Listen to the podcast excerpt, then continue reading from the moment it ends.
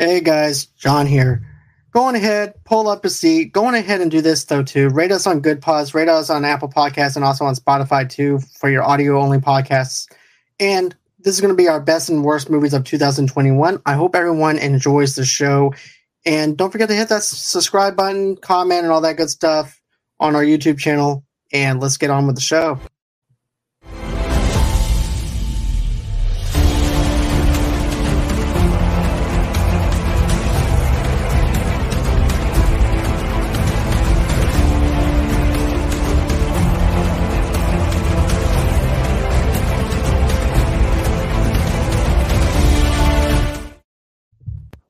And hello, movie lovers. And like I said, this is going to be our best and worst movies of 2021. Um, I'm going to go on ahead and let Charlie kick off his best um, of 2021 with his first one that he has it coming out of the gate. So let's go on ahead and do this. All right. So my number 10 movie, you can read. I had a Hitman's Wife's Bodyguard. Um, this is the sequel to the Hitman's Bodyguard, starring Sam Samuel Jackson, Salma Hayek, Ryan Reynolds this essentially it, it, picks up well maybe a couple years after the events of this one. Essentially, Sam Sama Salma Hayek, uh, it, her husband Sam Jackson's in trouble, so she's trying to get Michael Bryce back into the fold when he's taking a sabbatical. This movie's hysterical. Again, if you if you know if you don't like Ryan Reynolds, you're not gonna like this movie. Um, this was it was hilarious. The action sequences were great and and it's and it, it picks it continues on the, the story of the Michael Bryce like story. It has uh, supporting characters of Antonio Banderas in this one, Morgan Freeman's in this. This was funny. I had a good time watching this one.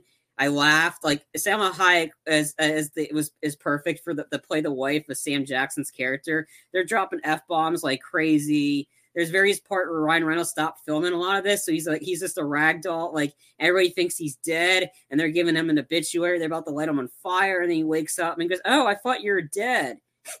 and it's like, dude, no, I wasn't dead. I was just knocked out. Oh, okay. But Salma Hayek's dropping f bombs like crazy. Like the sequence, Ryan Reynolds is reading a book while shit's happening in the background. Everybody's getting shot. Like it's like I can't use guns right now. I'm, my my my therapist told me to take a sabbatical and like there's it, it's it's it i like this one. I thought this was funny and i thought it was a, a really good sequel to the hitman's bodyguard. So if you like the hitman's bodyguard you're gonna like definitely like this one because if you didn't like it well it's more the same essentially. See i liked i didn't really care for the first one that much or anything mm-hmm. like that. I felt like they showed too much of the funny scenes and everything in the trailers to the point where there was nothing for me to laugh at with the first one and for me, this is my opinion or whatever. I love Ryan Reynolds. I think that he's great. I think he's hilarious. I just need a little bit of a break from him because of because of his humor sometimes. But I thought he was great in Free Guy. But mm-hmm. uh, we're gonna get into um, mine now on what I have. So one of the ones that I have on here is Dune. Dune to me was a great film. I thought the cinematography was really great. I thought that the pacing of the film was pretty decent. I know that some people might say, "Oh, it's too slow" or anything like that. But think of it like this: it's a film that has a lot of detail in it, and also too, you also have to pay a lot of attention to it because they actually build their characters up to a certain point where it's actually diving into different mythologies and also, too, I definitely just loved the way it looked, the way it was shot.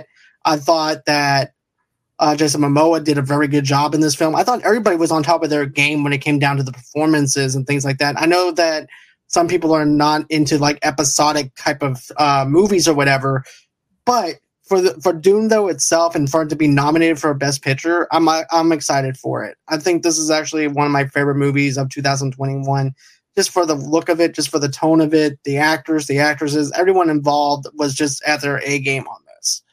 But that's what I have for one for one of my best of 2021. I have Dune on my list. Um, I'll, I'll get into that a little bit once we get like once I get higher up. But yeah, I liked like again. I'll, I'll mention it. Yeah, I like Dune a lot. I was, it was the visually it was stunning. It was a long movie, but yet it kept you hooked in. And for me, if you're if you have a long movie, you cannot have any slow burns. It's got to be like it, the pacing's got to be really good. Personally, that's why I'm not looking forward to the new Batman because I heard there's some people are saying the pacing's off, but then again, it's not. That's some people that, and I'm like, three hour movie sitting in there for three hours it, you got to keep my attention for that long because i can't i can't do those such a long movies but i i'm i kind of wished i saw dune in theaters but when i watched it on hbo max like visually it was absolutely stunning. I'm glad it got nominated for best picture. I don't know what the heck the academy was thinking not doing it for best director because who made the movie? Really? Come on now. Come on. That's actually shocking, to be honest with you. You have a Best Picture nom, but you're not nominating the director for this movie, which doesn't make any sense. It happened with Argo. Ben Affleck Ben Affleck won the movie Best Picture for Argo, but he wasn't nominated for Best Director. That's true. I remember that, and he did a damn good job at that. Yeah, it's the it's the Academy. They they have no clue of what they're doing. All right. So, what do you have for your next one? My number nine movie, I have a Black Widow. This was like this was the, like the Marvel had a lot of movies that came out this year. Most of them were good. I'll get to the the, the later a little bit later on the one that wasn't so good. Black Widow was good. It was the one awaited anticip like one awaited solo movie for Nata- um, Natasha Romanoff. This movie like had the best opening credit sequence I've ever seen in a Marvel movie and it's it, it was one of those ones where it just hits you it, like oh it's it's a serious tone it's going there like it, it's the first tone one that i saw like in an opening that went dark and then the musical like the music the, the music choice for that one uh smells like teen spirit that rendition of it made again um um so yeah that rendition just made me like dang but this movie also got us the sister yelena Yelena was the MVP of this movie. She was absolutely hysterical. Yeah, yeah. She she it was at she was absolutely hysterical. Like her making fun of her sister. Oh, like why'd you have to do like sh- like move your hair like that? You're such a poser. Like and then and then when she even did that move again, I thought the performances in this were really good. Taskmaster, yeah, it was it was what it was. I mean, again, then again, I didn't, I didn't, I didn't know much of Taskmaster. I went and watching a Black Widow movie, and again, I, I I liked this movie a lot. It was really entertaining, and it just that's why it's my number nine. It it was just entertaining. I, I had to put in my list. See, for me, I enjoyed it, but there was just other movies on top of that one that I thought was actually better, and I'll get to that in a minute on which one I thought. But I definitely do like the opening. I definitely like Smells Like Teen Spirit, which I actually purchased off of iTunes because it was so good that I actually had to purchase it. I I had to have that song. But the one-dimensional character of Taskmaster disappointed me because I know who Taskmaster is in the comics. And I was expecting so much more from it. So, and then also too, I also liked how it had like a little bit of uh, golden eye kind of flavor and stuff like that to it as well. It's just, I thought maybe it might have been just it was too late to the party with this movie. It should have came out back when Natasha was actually alive. I think it would have actually been better. But still, I had fun with it. I thought it was it was pr- a pretty good movie. I just thought there was other movies that actually outweighed that one. But that that's actually a good pick for me. I'm gonna have to go with Shang Chi, and the reason why I have to go with Shang Chi is because of the fact I like the fact that they're showing differ- differential of characters, and also too showing us. Um, aside from that, I definitely like the fact that they're showing us other cultures within this world of the MCU, and that they're actually showing us Japanese, Chinese, uh, traditional uh, backgrounds and stuff like that. And I definitely like that. I also like the fact that they showed the mythology of it. I like the Ten Rings. I thought the chemistry between Shang-Chi and the love interest was really good. I thought that this movie was very well put together. Uh, also, too, seeing one of the villains come back from Iron Man 3, that was actually pretty funny to see him back in it again. Um, but yeah, I thought Ben Kingsley was hilarious in this movie. I thought that they gave every single character something to do, and every single character was actually necessary. And also, too, um, seeing, of course, the villain from the uh, last Hulk movie that, that came out in 07.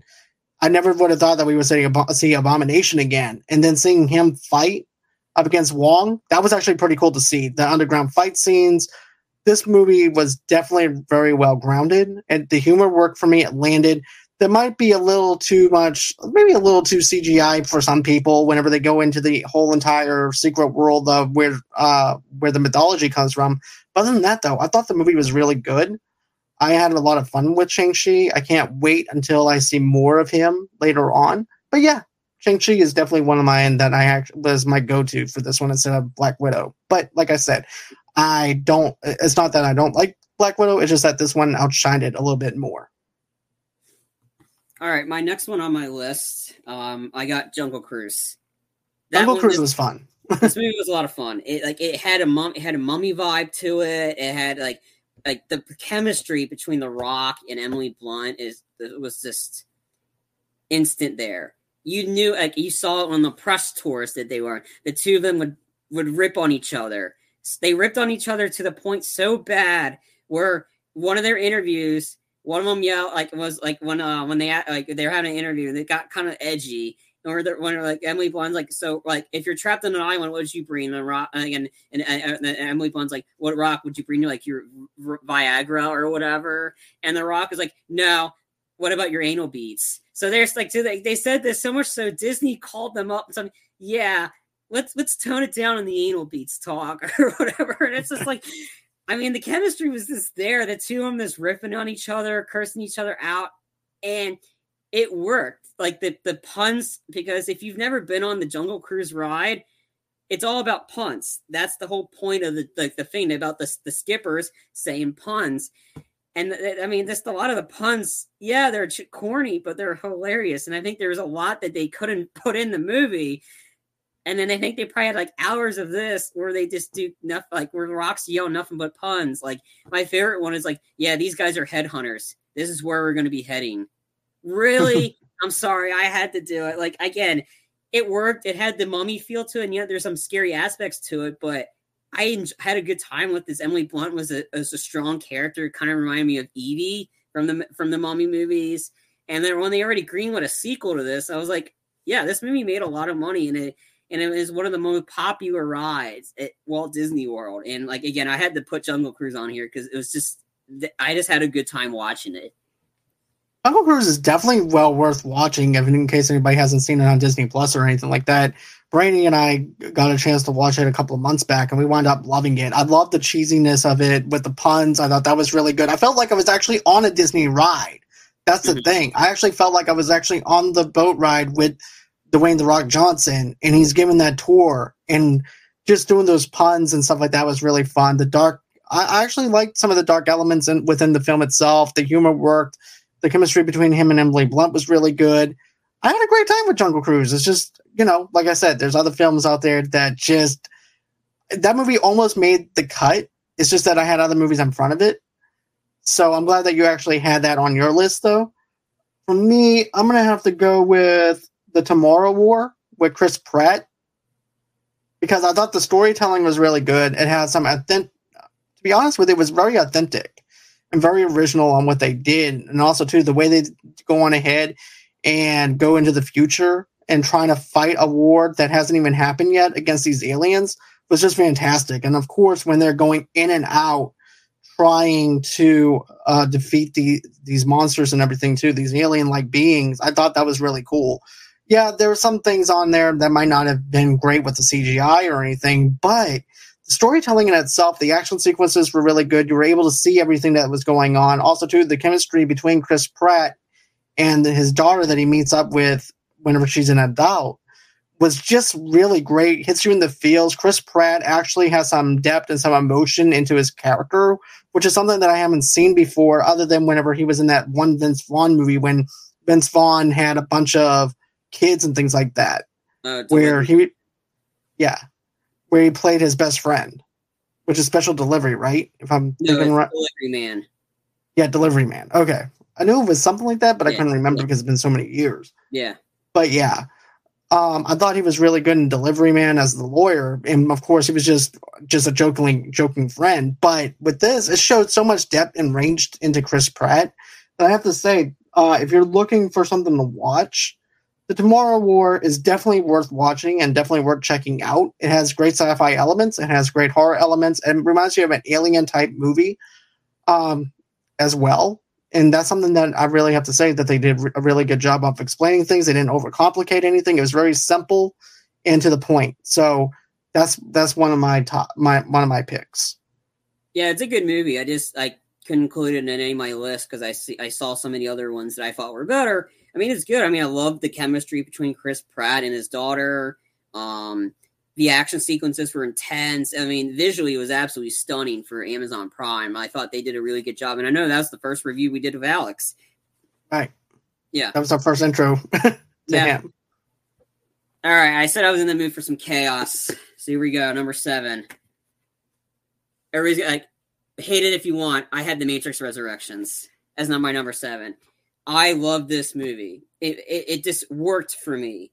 And when I, as soon as I seen this and I saw this in the theater, like the openings, like the the like the scene, the green come down again. Like, all right, this now we're getting somewhere. Like the open, it, it, the movie worked for me. I loved the action sequence in it. The last forty five for me, uh, forty five minutes of the movie for me sold it because it was the most intense moments. I, I and it like I love the new castings in this. I thought Neil Patrick Harris was great as the analyst. Like, and I got to see that my two favorite characters from the Matrix franchise back, and it worked how they brought them back.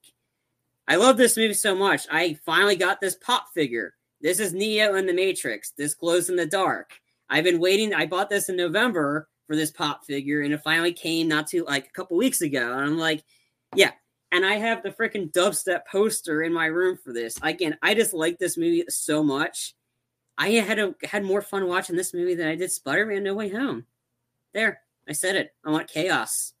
There we go. I will again. You may you may, you hated this movie, John, and I don't care. I like this movie. This is my. I'm list. glad you did because I actually have this on my worst list. So this Yeah. makes us different. And so, Yeah. like you said, this is chaos, but still, for me, the movie didn't work. For I thought Neil Patrick Harris was fantastic in it. I thought the new characters that they introduced, like uh, what's what's the new female lead that they actually put in this movie? Bug. What was her character? Bugs. I definitely like Bugs. I thought she was really good in this film. I thought the new characters worked, all except the Morpheus. Uh, the the Morpheus character didn't really work for me. Uh, then also too, I thought that Neil Patrick Harris landed it, but I th- didn't think that he needed to go ahead and create uh, the way they did that they actually did it. I thought that it would have worked just with Neil Patrick Harris redesigning the Matrix and stuff like that, not making it too meta to the point where it took me out of the film and made me rage a little bit. But still, it didn't make me. Here's the thing: it didn't really ma- mark its landing. I thought that the nostalgia factor of them, how they did it, of trying to introduce new new audiences into this film, just didn't work for me or anything like that. Didn't motivate me at all. So yeah. So, anyways, I just didn't care for the Matrix, but I'm glad Charlie enjoyed the Matrix, and I'm glad that he was able to enjoy something that I didn't like. So let's. So That's the guy that watched it on his phone. There, I had to say. either that. way it goes, it was still a bad movie, regardless of the fact if I watched it or not on the big screen or on TV. It still would have took me out of the film because of the fact it didn't mean it didn't matter if the set pieces were great or not. It's the whole entire other aspects of the film that I just really didn't care for. But That's anyways, I wasn't gonna let you ruin that movie for me, so that's why I was like, "Yep, I was in the mood for some chaos." So, and or my Uh, chaos isn't my chaos isn't done yet. We'll, we'll, we'll okay, so here's your next movie. Okay, so I actually have an Angelina Jolie movie that came out. No, it's not Eternals. Even though I liked Eternals, but Eternals just I know what it didn't. is. We did. It's Those Who Wish Me Dead. Yeah, Yeah, that I- movie I- was good. I really enjoyed it. I really thought that it. I actually had a sense of danger on what she was doing. She was one of those jumping firefighters, jumping out of airplanes. I really enjoyed it, and also too, she gave the characters a chance to actually do things rather than her being the center of attention. Which is something that I really enjoyed with it. And also, too, the back and forth between her and Jon Bernthal was really good. Jon mm-hmm. Bernthal did a fantastic job playing the sheriff. It was a total different character than what I thought he was going to be playing because I we're always used to seeing him play a badass and going to Mhm. be someone that's going to kick someone's ass and everything because we're so used to him playing that character. But he's just playing a local sheriff that doesn't really know what to do in a situation like that. So Mhm. I really have to say I liked I like what I saw with that. I'm glad he did something different. As a matter of fact, I actually have him down for another movie that he was in for my best movies, but we'll get into that a little later. But Angelina Jolie did a fantastic job. The action sequences were really good. You were able to see the action sequences. Nothing was really shaky cam or anything like that. You were able to feel the suspense and the fire. The fire sequences. Oh man, I'm going to be honest with you. If I was sitting in the theater and I saw that, I would actually think that the fire is like coming towards me because of the way it was filmed. But cinematography was fantastic, chemistry was fantastic, plot points were good. Um, the ending, I know that it fell flat for you at the end because of the way it had ended, but for me, I thought it was okay for the way it ended because not not everything in a sense needs closure sometimes, and I think for that character, he didn't know how life was going to be afterwards, and so I think it's up to the audiences to wonder what would be life after the events that happened for him, and using my imagination with that. But I'm going to let you take the floor though. I liked the movie. I thought it was good. It was entertaining. The villains were absolutely like Nicholas Hoult and uh, Littlefinger. Mm-hmm. They were fantastic. They were very vindictive. There's a lot of question marks that had like, okay, who does who do they work for? What what's Tyler Perry's role? Like there was so much questions we didn't have. The ending didn't fall flat for me. It's just I don't like ambiguous endings where right. when it's not like where there's not a lot of stuff in there to maybe like like you, it's open ended. If it's open ended, sure. And there's a lot of like uh, there's a lot of like Easter eggs or stuff within the movie that actually backs up either side. This one didn't have any of that, and I was like, okay, what? Okay, it's just ended like that. Uh, okay, again, it, she was Angelina Jolie was great in this. Like seeing her with the uh with the pickaxe remind me of Tomb Raider, and I'm like that. Yeah, this is the what Tomb Raider should have been. R not PG 13, and have Alicia Vikander do everything exactly from the video game. That movie was garbage. Angelina Jolie's ones were much better. Maybe the sequel can fix it. I don't know. But it was, I mean, I, again, it's not on any, any of my lists. Again, I liked it. Um, it's just I had just had other better movies on, uh, but I, my either my two lists. It's not on my worst list. I'm just definitely telling you that now. It's not on there. It just I just saw it had so many other better movies. Yeah. Yep. All right, my next one. Oh, yeah, sorry. No, no, I was just gonna say, what's what's your next one? All right, my next one is a little Netflix movie. Bad Trip. Bad Trip, which is the Eric Andre, Lil Rel Howery, Tiffany Haddish co- comedy like prank movie. Essentially, it's like Jackass, but it more but more of the Eric Andre show. This movie had me crying, laughing from nonstop. I had to put this on this list because I had such a great time with this. And and I think it's because of this movie where Eric showed up in, Jack, in Jackass Forever again. Because a lot of the stuff that he pretty much this is just like his movie version of his show. This more of what he does to the public. But some of the stuff that he did to the public to make them react. So I'm going to say one thing: gorilla sequence. If you don't know what that is, go on Netflix and watch it you're gonna you're gonna cry. You're gonna cry laughing. I guarantee it. That sequence. If you don't laugh at that sequence, then there's just no there's just no fun in you because that sequence is so raunchy and it's typical Eric. You just have to watch and I'm like, oh my god, is this really happening? And just have a good time with it. And just everybody was so great on it. So much so with the with the whole story of how Tiffany Haddish got involved with this movie pretty much Eric would have almost killed Lil Rel in one of the sequences where like they almost got killed by a uh, uh, uh, a, uh, a barber running with them at scissors. So much so that Lil Rel said, "I quit." And Tiffany calls up Eric, "Yo, you just I just heard you tried to kill you just tried to kill uh, Lil Rel. I want in on this movie." Again, you have to see this one to to to really like appreciate it so that's it's it should be still on Netflix, but Bad Trip, that's my number six movie on my list. It's so funny. It is a Netflix original, so it is still on there.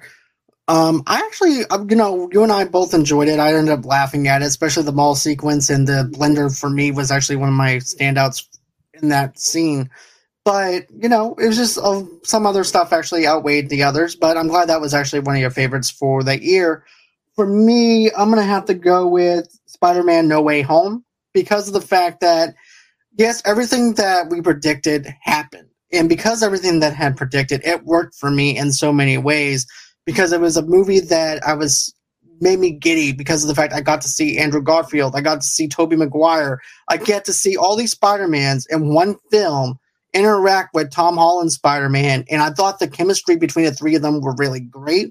I like this sequence where him and MJ, where Tom Holland's MJ is actually swinging from New York, trying to escape the danger of the things that he was faced with in that movie. I thought the Doc Ock stuff was really good, all except the one one line "Let Scooby-Doo this shit" because I thought that actually was really cringy a little bit. But whenever you look at this movie as a whole with Electro, I, I thought that was actually better. Jamie Foxx definitely did a better job as Electro this go round compared to where he was in the last Andrew Garfield movie. And I also thought that having Lizard back again, I thought that was great. I also thought uh, the, having uh, what's what's the actor I'm thinking of? Hobgoblin. Goblin. What Green Goblin? Yeah, Green Goblin. William Dafoe was great yeah. As the Goblin, to be honest with you, because of the fact that he gave that character even more layers than we had whenever he was in the very first Tobey Maguire movie. And how manipulative he is, and also liked how he was trying to take donuts from uh, Peter Parker's mom and things like that, and sneaking into his pockets. And then also too, then the other side comes in and everything and decides that he just wants to wreak havoc. I thought it was great. I thought everything worked in this film on how they did it. The pacing was fine for me. I didn't even feel like it was a two and a half hour movie like I thought I would. Um, I'm not going to go into spoiler territory or anything like that. But if you do want to catch our spoiler review or anything like that, you guys can actually catch that on our YouTube channel and also on our podcast as well. I'll get into that movie later. All right, my number five, The Suicide Squad. I actually had this, that too. this was not this was this movie was just so good. Just from the trailer, just the hype for this, like this, like saying because the 2016 movie is absolute dog crap. It's bad. You can't even rewatch it. It's so like the only part I kind of liked out of the 2016 version was Triangle Bitch well like that line and then him doing the gun the gun challenge thing with the uh, at, at, the prison that was good stuff with will smith this movie actually made me like all right i want to see more i really want to see more because the cat the, the, the, the absurdity of that yeah james gunn involved with this so you knew it was going to be absolute batshit violent you got uh you brought harley quinn back joel kinnaman back viola davis back and you brought in some new characters and like yeah and then most of the characters die right in the beginning. Like, oh, okay, that, and then and then it brings down to the core people. If Idris Elba's Bloodsport was great, Harley Quinn was fantastic. Peacemaker, John Cena's Peacemaker. I knew once I saw the open the trailer, it was like this, like this, how he's like so competitive with Bloodsport. Yeah, can you stop showing off? Yeah, but what what if what you're showing off is dope as fuck? Granted, like again the sequence where they're killing all the guerrilla members or they're trying to one upstage each other that was funny but peacemaker is hysterical on this because he's like he's sleeping in the jungle in his underwear you don't know where the what the stuff's in the jungle and you're sleeping in your tidy ways like again that but the highlight king freaking shark. King shark. And to have my one of my all-time favorite action stars sylvester stallone voice into the motion capture for King Shark was just incredible. He said he was hysterical the whole time, and it kind of makes me like, I want more King Shark. I wanted him with the Rambo, the Rambo hair, just having him run in the jungle, like gulp, gulp, like eat, and and it set up a great, and it set up probably one of the best HBO Max shows, Peacemaker, which is an absolute like if you have not seen Peacemaker, watch it. It has the best opening se- credit sequence, one that you don't want to hit skip because you kind of feel you'll kind of feel like a dick if you hit skip because the sequence is so funny. But yeah, I had to have the Suicide Squad on here. I love this movie; it was so good. Um, and had Pete Davidson play a character named Dick Hertz. but I actually have this on my list as well, and this to me, having James Gunn do this movie and also giving us some underground characters that we never even heard of, like Ratcatcher, we have Polka Dot Man, we have all these other underground comic book villains that we never even thought about even thinking about them even having. Then also too, you also have Peacemaker, and here's the thing: I was never a big John Cena fan when it comes down to his acting abilities or anything like that, and he comes straight out of the gate with Peacemaker, and you can tell that he's passionate about that role. He doesn't feel wooden anymore. He actually feels passion for a character that he loves. And then also too, the chemistry between him and Harley Quinn was fantastic. And then when Harley Quinn's trying to break out, and then the rest of the Suicide Squad is trying to save her. Oh, hey guys, what what are you doing? And he goes, "Oh, we're trying to we're trying to free you. Well, if you want to, I can go back up there and you we can and you can lock me up again, and you can try and save me." And then here comes uh, King Shark, and he winds up saying, "Mustache," because he's trying to disguise himself. But and also too, I liked how they broke into the camp and they're trying to save uh, Randall. And then, of course, this is what winds up happening. He winds up, they wind up killing everybody that's what and, I said. The the competition. Yeah, yeah, yeah. The competition stuff was great. I'm going to be yeah. honest with you. The competition stuff was really great. Uh, I thought that this was a really good way of actually doing it and getting a director like James Gunn to give us these underground villains was fantastic. And also, too, I'm even have to agree with Charlie on this. Peacemaker, the TV series, is even be- is even better than the Suicide Squad movie, which actually continues off from the way that the Suicide Squad movie ended on that cliffhanger at the post credit scene. So I definitely like that. And, and show, I was about to say, the show even does a recap. So if you haven't seen the Suicide Squad, you probably should. But they recap what happens in the Suicide Squad before Peacemaker. Um, which I just had to mention. I thought that was really cool how they did that. I think I thought so too. To be honest with you, um, another thing I want to mention is this about the Suicide Squad. One one more thing. I think, excuse me. I think that if James Gunn was given the opportunity to do a Lobo movie, I think he I think he would be the great one great person to actually have a Lobo movie because of the because of the fact of how over the top Lobo can be. Mm-hmm. And also too, I would like to see him tackle on Kite Man. I think he would be perfect for Kite oh, yeah, Man. I want Kite Man. Yeah. Kite oh, yeah. Which is also another HBO Max show that's on there now. It wasn't originally the Harley Quinn animated show. That show is absolutely like it's animated but it's absolutely like it's it's like R-rated stuff, but it's animated. It's Kaley Cuoco is fantastic as the voice of Harley Quinn. Then again, the whole voice acting, but that show introduced me to Kite Man. Kite Man is awesome. He's like the stupidest villain ever. Hell yeah! but still, he's he's great. Again, and then season three is supposed to come really soon, but first two seasons are already on HBO Max. Harley Quinn show is just awesome let's see here. Um, I actually have Ghostbusters Afterlife, and this is actually one of my favorites. I actually bought the Blu-ray. I love this movie, and it's not just because of nostalgia factor or, anything like that, but this is actually nostalgia done right to actually keep the plot moving versus it just being there for the sake of being there. And I liked how they actually had this whole entire thing built up. This actually reminds me exactly like the cartoon that I actually grew up on on, on Saturday mornings, getting up, watching the Ghostbusters. And also too, I like the Gatling gun vibe that they did to it. The way that they actually did Egon right in this movie, the way they said goodbye to him, was just perfect. It was everything that they did about it had a reason behind it, and also too, Ellen Rickman. I, I just love what they managed to do with Egon. And then the way they introduced the new cast it makes you want to care about that cast. And paul rudd was fantastic in this film as playing the teacher. He just didn't he was just there for summer vacation. He didn't care about what was going on. He actually played cujo in front of the uh, class and went be- into the office and he goes yeah it's about a killer dog. And i'm pretty sure he eats people but you guys will like it. You guys will love it. And then that's when one of the other st- students goes back there and everything. Just goes hey you know you know there's a there's a movie being played right now. It's about a killer dog. It's actually pretty cool. And then there's also another scene where he's playing child's play 2 when the teacher's getting murdered. And he's sitting in the back of the where the office is. I definitely love what they managed to do with the ghostbusters movie giving it into a new generation of people that could actually be fans of the ghostbusters this does have a little bit of a Stranger Things kind of vibe to it, which is something that I totally d- dig about it. Um, everything about this film had perfect placements. I didn't think anything was really forced in this film. I really don't have anything negative to say about it, other than the fact that you know this is my favorite Ghostbusters movie, aside from the first two Ghostbusters movies.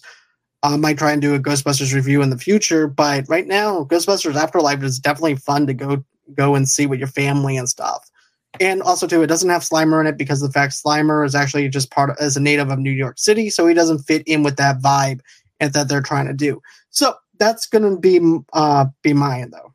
All right. My next two we already kind of discussed. I just figured I'd get them out of the way now. Number four, I had Dune, and the number three, I had Saint Chi. Again, Dune was really stunning. Denny Denny Villeneuve, like awesome, awesome job with Dune. Again, you mentioned it earlier, but uh, I want to see more Duncan. He was the MVP of the movie. I wasn't a huge fan of Rebecca Ferguson. I think I kind of made when we did our review of it. I kind of was like making predictions that Nick is like, "You're spot on." For a man that, that has no idea what's going on, I'm able to. I picked up the stuff. I'm like, oh, okay, that's pretty cool. Somebody that has nothing, that, no idea what I'm talking about about Dune, since I didn't read any of the source material. Oh, okay, I might be, I might be onto something. But again, visually was stunning. I, I, I, I can't wait to see more of it because I want to see more of the action sequences. Um, but yeah, everybody was really great in this movie. Visually, it was stunning. It was it was just a good movie, and I'm I'm a, I'm rooting for it to win Best Picture because it deserves to win Best Picture. And then number three, Shang-Chi.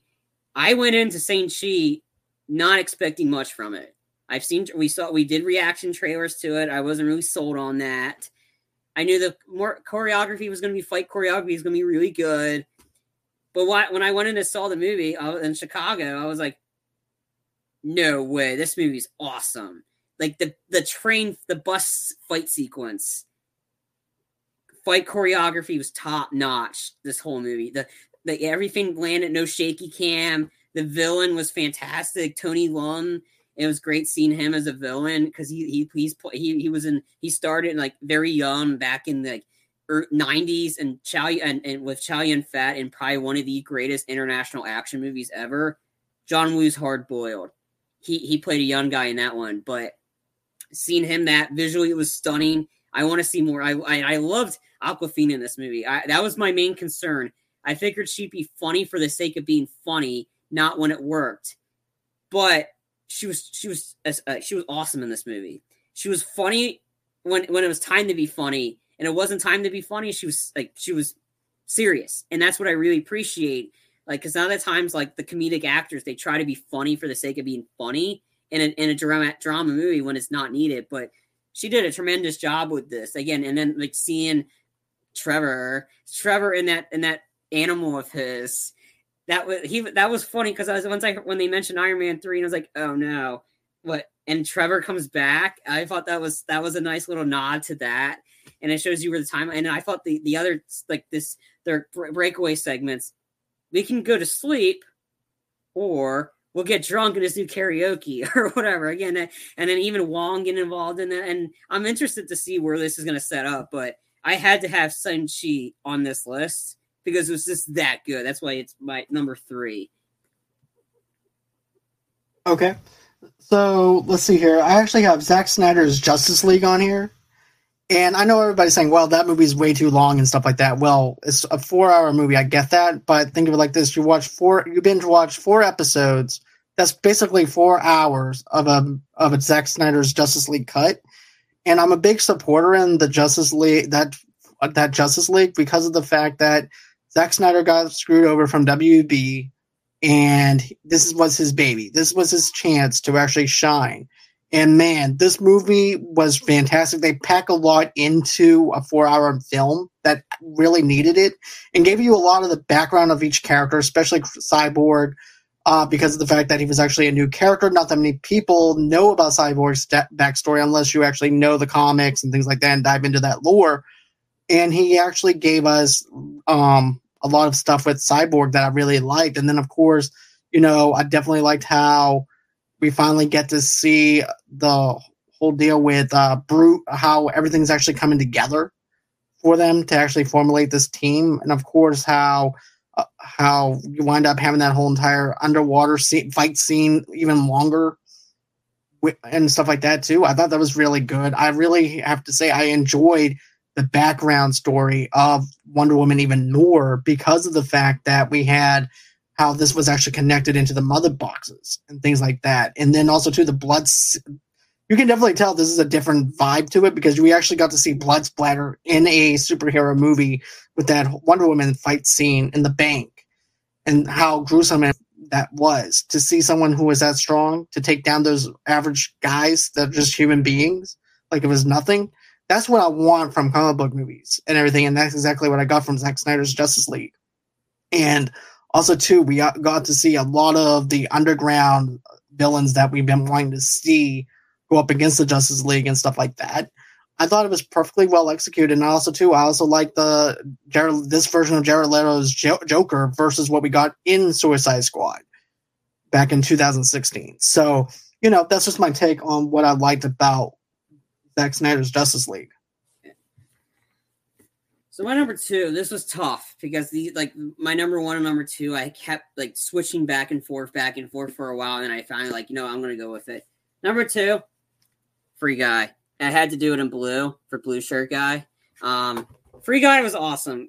Again, I was really looking forward to seeing that movie. Like when it when it was first announced, I was like, oh, okay, it's a, a non-playable NPC, and, and it's a it, it's a video game movie in a sense, and it has so much a lot of nostalgia in it, and it works. It this remind me watching like like watching Ready Player One, but this is kind of more of a lighthearted version of Ready Player One. It's like Fortnite meets Grand Theft Auto. There's not much. There's not any blood in this. It's a PG-13 movie, but there's a lot of a lot of adult jokes in this movie, and it works because Ryan Reynolds is perfect as Blue Shirt guy.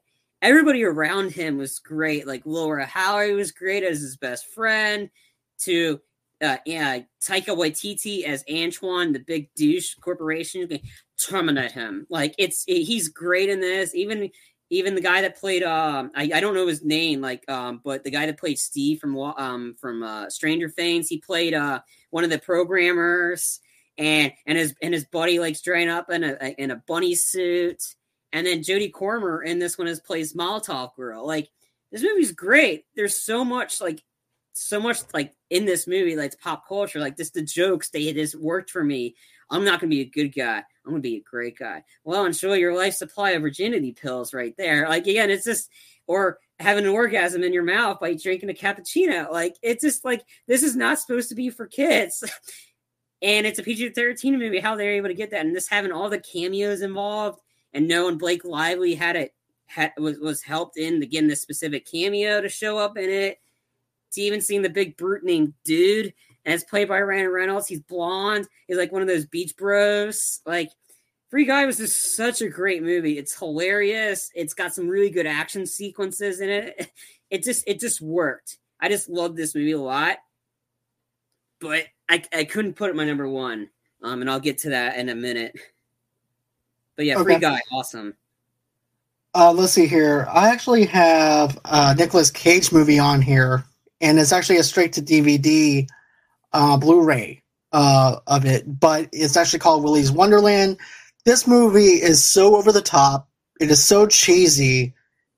Nicolas Cage doesn't say anything through the whole entire film of this movie. And basically, what Wonder, Willy's Wonderland is is basically it's about a haunted, chunky.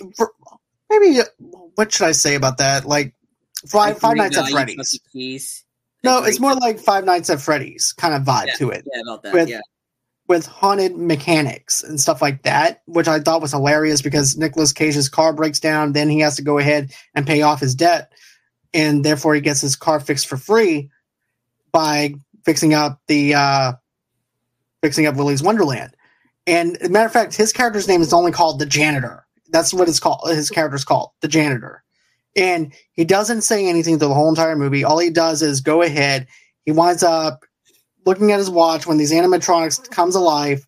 He goes on ahead. He takes a he takes a chug of his energy drink and then breaks this broomstick and he starts going ham on those machines. And I thought it was hilarious about how haunted it was. It was gruesome, but at the same time, when they're when you're fighting them, they actually bleed out the mechanic oils and stuff like that of the wires. And I thought it was just insane and totally different than what I saw Nicolas Cage doing. But I had a lot. I had I had a blast with it, to be honest with you, for a little horror film and stuff like that. It had like a 1970s kind of 80s kind of flavor to it that I really didn't mind because it actually understood the tone. It actually understood as well uh, the audience that it was trying to target. So I was actually pleased with it, and also too, if you haven't seen our Willy Wonderland trailer reaction that we did and our neighbors watching trailers that I did, check that out too. And also then on spoiler review for Willy's Wonderland. But I really enjoyed it. I thought it was fun. Yeah, I saw it. I thought it was funny. I mean, Nicolas Cage was great. And, and if you haven't seen a horror movie, you can easily pick up like, oh, blonde girl. I want. I. I got. I, I need to have sex in this in this area. I need to have sex in this. And they have sex in the creepiest room in the entire thing. And the animatronics kill them both. Come on, you can see that coming a mile away. Like, yeah, you, you don't even have to be an aficionado for horror movies to know she's gonna die. it's pretty it's, it's it was pretty obvious. And right when he's about to fight the one animatronic, he looks at his watch, hands it to the girl, goes on his break while they're getting beat up, and then he comes back and just beats up everybody. Like, I mean, it, it's it's Nicolas Cage in a nutshell. Is this movie? It is. It definitely is, and also too, I like how he puts Nicolas Cage and Willy uh, Willy's Wonderland. How he goes and puts them into body bags, like in trash bags, the animatronics. I thought that was hilarious. And then he has to get a new shirt. How they have yeah. so many shirts for him to change into every time because he gets animatronic blood on it or whatever. Yeah, it was funny. It was. It definitely was. So, what do you have on your next list? All right, my last movie is my number one of the year the last 007 movie, No Time to Die. I love this movie. This one is it's it, it's it's action packed. The action is absolutely like phenomenally shot in this one. It's brutal, it's intense, it's a gut punch, it's emotional, it's everything you want in it. Like it, it picks up right when Spectre leaves off Daniel Craig does a tremendous performance as this one, but the, the side characters too were just that. The introduction to the new 007 was great. This one character, Paloma, from uh, they played by Anna, uh, Ana de Armas, in her short appearance in this movie, show stealer, show stealer, instant show stealer. Like I want to see more of this character. Like you think she's ditzy, like oh sorry, I, I, like she's like she's wearing a very provocative dress, like oh, very ditzy. No, no, she kicks a lot of ass. Like she's like dual welding stuff. Like she's all in high heels and she's kicking ass in this and that in this small in this small appearance. And I'm like, I want more. But Bond kills a lot of people in this movie. I think he kills over 68 people, and he's headshotting them like shoot, boom, boom, like headshots. It's brutal. It's intense it's again, it's a gut punch, and it, it, it, I, I like this movie like a lot. I even I have the IMAX poster of the opening sequence and wherever they're at. The opening sequence is so intense and brutal. It's like, yeah, this is the perfect way to do this, and like this his delivery of the lines. I'm like, we all have our secrets, we just haven't gone to yours yet. Like it's just that, and it fills in a lot of gaps of Melanie Swan's character that when she was talking about briefly in the Spectre it fills in some more gaps. And this one, so it's it, it's it, it brings the movie closure. I'll just say that again. I just I, I had trouble like between deciding between this or Free Guy is my number one, but I just had to go to No Time. And then the opening the opening song, I didn't think it would work. It works. It, it nails the tone of this movie. It, it really nails it. It's dark it's like it fits the tone. And like again everybody was really great in this movie but the action sequences were just wow. Like we're like this is like probably some of the best action sequences in a bond movie i've seen in a long time. Like it's he goes john wick on people. Like he's not like athletic as john wick. Headshots like instant like pissed off james bond. And and that but again i cannot recommend this movie enough. It's just so good it may not be everybody's top favorite Bond movie. For me, it did, and, and that's why I had to have my number one. It just it, it's a fitting end to the Daniel Craig's like saga, and like again, it just like this movie was like I was uh, my anticipated movie of 2021 was this one, and okay. it, just, it was just so good. It was just really, really, really, really good. Yeah, I still need to see that one. I still haven't seen seen it seen it yet, but it's on my to do list. Um, but I do have King Richard on here, and it, to, this is the Will Smith movie that's about the Serena uh, Williams and Venus Williams. And I have to say, I really liked it. I thought it was inspiring. I thought it was really good. It showed the dedication that he was trying to do for his daughters to play professional uh, tennis, and also to going through different training levels and stuff like that of trying to figure out a way to get his daughters trained, and he knows that they're good. But is, the thing is, you have to try and win over these other coaches to let them train them in the way that, that they need to be good in. Also, too, he also has a little bit of an issue of trying to separate himself from being the coach because that's all he did all his life was coach them. And he's trying to tell the coaches what to do. And it got to the point where john Bernthal had to t- sit him down and say, hey, look, am I going to be coaching or are you going to be coaching? Because if you're going to be coaching, what's the point of me doing this and being their trainer?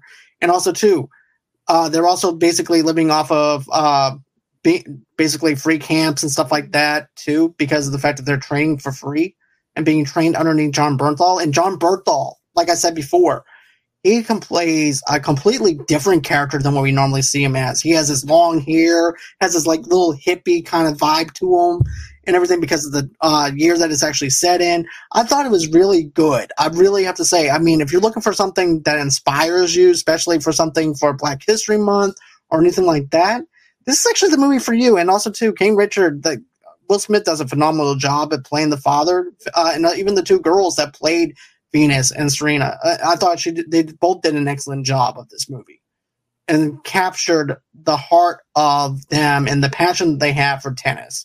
Don't get me wrong, I'm not a big tennis player or anything like that, but if I see something that I thought that looks inspirational or anything like that, I'm definitely going to give it a shot. And this is one of those films that I really have to say I really enjoyed a lot. Uh, so I actually have Army of the Dead as one of my best ones for the simple fact is, and this is why I'm pushing it to win for the Choice Awards for the Oscars, is because of the fact I want Zack Snyder to flip the bird to WB and said, "Look what I did after you let me go at Warner Brothers. Now I have a uh, now I actually have an Oscar on my mantle now. So now you can't hold anything back from me, and that's why I'm pushing so hard for him." And also, too, I have to say, I liked Army of the Dead because the originality behind it, the authenticity of it. And yes, I was kind of bummed out with the whole saw thing and stuff like that too, because they had this awesome saw that I thought that was going to plow through some zombies. But you can't go wrong here. I mean, you actually have a zombie tiger, which I never thought in a million years I would see that. Uh, they can reproduce. That was something new that they that Zack Snyder did with the zombie genre that I never thought would actually be possible. Uh, they he also did something else that was very original too, is have these zombies in different sectors of Vegas. So you have your slow moving uh, zombies, then you have your fast moving zombies, then you have your degenerated uh, zombies. So if you're a zombie of each different one of those zombies, that movie's going to be generated for you. And also, too, there's this badass woman that actually takes down a whole, uh, sacrifices herself to actually uh, to help out her team. Dave Bautista is actually pulling on some heartstrings in this movie. I thought it was really good. It was fun. It was entertaining. It was not one of those movies that you had to take serious. You can turn your brain off for two and a half hours and just shove, shove a popcorn in your face. And that's exactly what I got from uh, Army of the Dead. I liked it. Um, didn't like the ending. I thought the ending was a downer. I definitely like like I didn't like the daughter because a lot of the like the lot because of the ending. It was the daughter's fault for a lot of it again, I'm, I was bummed about the buzzsaw, but a lot of the action sequences in it, this was this was intense. Like how they did a sequel, I don't know. I think they are. Like I know they did a prequel. I didn't bother watching it. Like more about the uh, Dietrich or whatever. But I mean, this was entertaining for what it was. It was a good zombie movie. I just wish the ending was better. I'm just gonna say, leave it at that. And I'm gonna go with my last one, Encanto is also one was the last one, which is an animated Pixar movie, which I thought was really good for the end of the year kind of vibe to it. Um, I also liked how the originality of the family. You have this uh, the house that's basically broken like the family the, and stuff like that too. And it's dealing with a lot of stuff within the family itself, and also to the mythology, how each character has their own abilities. That was really cool. And it's also about accepting people for who they are and everything, despite the fact that they might not have certain powers or anything like that. So there is actually a principle well learned in this film. So and and also too, it gave us some great uh, music in this too. Like you know, we don't talk about Bruno. That was actually one of my favorite songs in the movie and everything in itself. So yeah, uh, Encanto was actually one of my favorite movies of 2021. But we can't keep talking about the best ones. Of course, you know, we actually have to talk about the worst. And and this is actually what we're going to call Charlie's corner for his honorable mention. So Okay. let's. So I got ten of these. I'll go from real quick. Number ten, I have the Last Duel, uh, Ridley Scott's like tr- based on the true story with Ben Affleck, Matt Damon, Jodie Comer, and Adam Driver. This movie is brutal. Like the battle sequences when they're when they sh- when they're in it remind me of Gladiator. How the brutality of it. Those were brutal. This is a drama. Yet I was laughing my ass off a lot, mainly because of the hairstyles for Ben Affleck and Matt Damon. But Matt Damon had a blonde ponytail, like blonde mullet. So anytime you see him on screen, you can't stop. You can't look away, and you got to laugh because it's hilarious.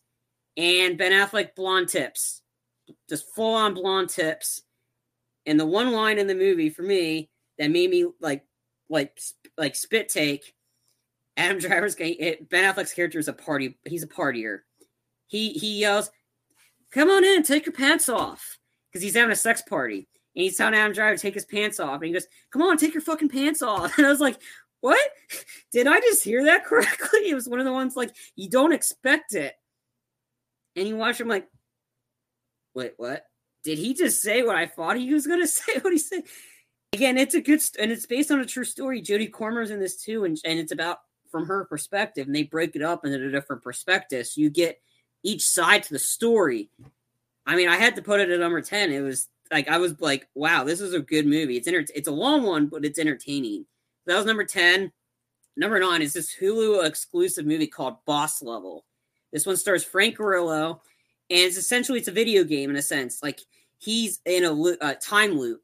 Every time he dies, it's like Groundhog Day. Every time he dies, he wakes up and he has to go live for the same thing again. And then every time he wakes up, everyone's trying to kill him. So he's got to try to break the loop to save his wife. And like yeah, like the, the action sequences were just phenomenally shot. Like in this one, Frank, Grillo was just awesome in it. Like Rob Gronkowski on a turret, like to like him getting shot or getting flown in, like him yelling shit right when he's about to die. Like it's like it's like one of those uh, eat pray like not um like that Edge of Tomorrow. It was like that in a sense, but it was, on Hulu but it's a, it's a really entertaining movie. If you have Hulu, definitely check it out because like I was I had a fun time watching Boss Level.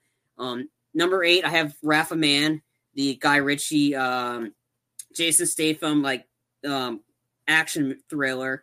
It's not your typical Guy Ritchie because the dialogue isn't like isn't as like witty as it used to be, but it, it's it's a brutal, entertaining movie. Um, and Jason Statham's great in it. Um, seven, this movie called Cop Shop. Um, I just watched this on Peacock not too long ago. Stars uh, Frank Grillo, Gerard Butler, and essentially it's got a Smoking Aces feel to it. So Frank Grillo essentially plays a gangster that intentionally gets arrested. So he's trapped in this prison cell. So nobody, and then everybody has to attack the cop at the, the police station just to get him.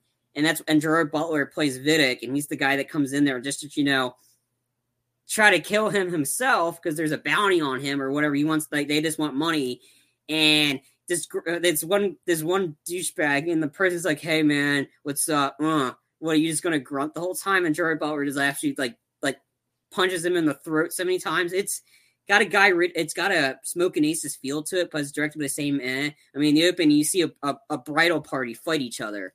Women in what um, their their precious wedding outfits brawling on each other in the middle of a police station. It was one of the most random things I've seen. But if it's a cop shop is like has great action sequences and a great performance by this actress. I forgot her name, but she plays the rookie cop. Awesome action sequences. It's on Peacock, so it's worth checking out. Number six, I have an international movie called Raging Fire. Yes, the title is called Raging Fire. It's uh stars Donnie Yen. Um, and it's a it's a it's an international action movie. It's like fight choreography is great. Then again, I just love the title Raging Fire. It's just, it's like that that should be a band name, Raging Fire. It's like it, it, it, it, it, it's a good action movie. It's got great fight choreography. It's got great action sequences. I had to have that on my list. Number five, I have Cruella. I was pleasantly surprised with this. This movie got I got kept getting Guy Ritchie feels to it. It felt like a Guy Ritchie heist movie. Soundtrack was tremendous. It was phenomenal, and you get a, an origin story of why she hates the dogs and it just fills in so many gaps. And Emma, Emma Stone was fantastic in this movie. Like she's great, and it's on Disney Plus. Number four, John may disagree me on this one, but I Fast Nine. I, I like this movie for what it was. I'll leave it that. If you you know what you're going to get when we're watching a fast movie.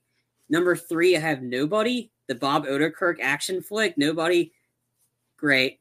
Like and because of like the training Bob Odenkirk did with Nobody, it helped save his life when he had that heart attack um, on set. So he's like he credits this movie for saving his life for getting him in shape because um, we almost lost Bob Odenkirk, but nobody was great. Like, what if you can get a chance to watch it? Action's fantastic in it. Um, number two, a very underrated comedy called Barb and Star go to Vista Del Mar. Stars uh um Annie Annie forgot her last name, but her and Qu- Kristen Wiig are the two writers of Bridesmaids. It's this movie's quirky yet it works. It's so funny. It's like I mean, I, I, I, I when if you can see this movie, I think you got to watch it. That uh, Jamie, um, I think Jamie Dornan, the guy from Fifty Shades, is in this too, and he has his like his little song and dance sequence called um, like like that, and he's singing, and you see like like it, it's so random yet that's what this whole movie is. It's random, and one of the Wayans brothers is in it. And he's like, he he's supposed to work for this company, yet he's not supposed to reveal any information about him. Yet he's revealing his name, his like his occupation. Like, did I just tell you that shit? Okay, you meet me here. Shit, like it's it's so quirky and funny. You have to watch or uh, watch it. But Barb and Star Vista Lamar, it's that movie was like so funny. And my number one honorable mentions, I have Spider Man No Way Home it just it wasn't good enough to be in my top 10 i liked aspects of it. I thought it was entertaining. I just think the hype was a little too much for it. So it makes it really impossible to go into the movie with low expectations when it's everybody's calling it the best movie of all time best marvel movie of all time best spider-man movie. And yet everybody we we, we talked about it so much. So seeing them show up yeah it was great.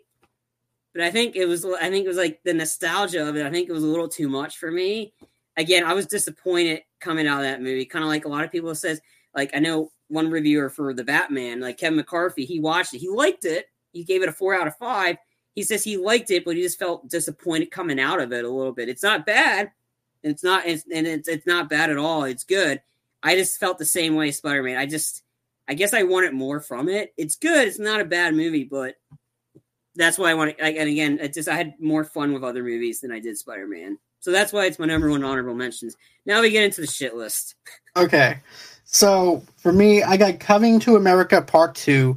I enjoyed Coming to America Part 1 so much better because of the fact that you have you have Eddie Murphy coming off his SNL days and everything and getting into uh, Coming to America and trying to discover who he is and also wanting to get married to someone else that's not in a high class or anything like that when it comes down to royalty. In this one, you're dealing with a movie that has reached its prime and its peak as well because it's been so many years since the original came out and that's what it suffers from it suffers at the fact that this movie should have been made a long time ago that they were ch- trying to do a new film and this actually the first uh, couple of minutes of it actually feels like a music video especially when james earl jones dies in the first five minutes of this film and dies of like old age and they're singing around him and they have him sitting up in the coffin. It was just over the top. It was nothing that was really comical about this movie at all. And having Akeem, who was actually trying to teach his son, who was trying to teach his son um, his beliefs, in the way that he did things, and also too turning into King Joffer in a sense, which is also played by James Earl Jones' uh, king, uh, played by James Earl Jones, who was the king of Zamunda. And I just feel like that it just didn't really hit its marker like I wanted it to. I wanted to laugh in this movie. I just sat there waiting for it to be over with and stuff like that because I really feel like this movie could have came out a year or two later and it would have been successful. It would have actually hit its mark. Even with having Wesley Snipes in this, Arsenio Hall in this movie didn't do much for me. The chemistry wasn't was there a little bit, with the Arsenio Hall, but not as much. But it just didn't land its landing for me. And also, too, comedy is the most subjective thing that, and hardest thing that you can actually write and direct. And so if this movie worked for you, I'm glad it did. It just didn't work for me in the way that I was hoping that it would work for me. All right, number 10, Kong versus Godzilla. This one Yeah. eh, had to be on this list. This movie was utter disappointing. Too much humans. Did you not learn the mistake of King of the Monsters? Too much humans ruins the title. The movie's not Godzilla and the humans. It's Kong versus Godzilla. They fight like three times in this movie. It's an hour and a half. Feels like an hour and a half. They the humans take up the whole screen time of this, and yet you're promoting the freaking thing as a as a monster fight movie. It's not. It's not a monster fight movie. It's a human movie. Humans fighting each other with with some side as Godzilla's and Kong were the side pieces. Like, come on! Like I knew this was going to happen. Knew when they announced this movie. I knew everybody would get their hopes up. Some people liked it. Yeah, sure, you liked it. It's a visual spectacle. Yeah, visual spectacle that belongs in the toilet. Like literally, like vis- sure, visuals are cool, but if you t- if your movie's Godzilla versus Kong, they need to come and dominate the whole screen time, not play second fiddle to humans. Like, oh, I don't know, if we should do this. Like, who gives a shit? Nobody wanted to see you anyway. You want to see monsters fight each other. That's the point. That's why the title is Godzilla versus Kong, not Godzilla and humans. What while he fights Kong? No, I don't care about that. But yeah, that's number ten. There's other worse movies than this. Uh, let's see here. I actually have, well, to be honest with you, that's actually on my list though too. So, and everything I was going to say, you pretty much said. So you just became like Eminem and Eight Mile for me. So I'm not going to say uh, say anything with that movie because you actually I couldn't say it any better than you did. Um, so Halloween Kills is actually in my list of horrible movies for last year because of the fact that I enjoyed the 2017 Halloween movie so much because of the way that they changed things and made it to where Laurie Strode was no longer related to Mike uh, Michael Myers or anything like that, and basically made it a town rumor that they were brother and sister.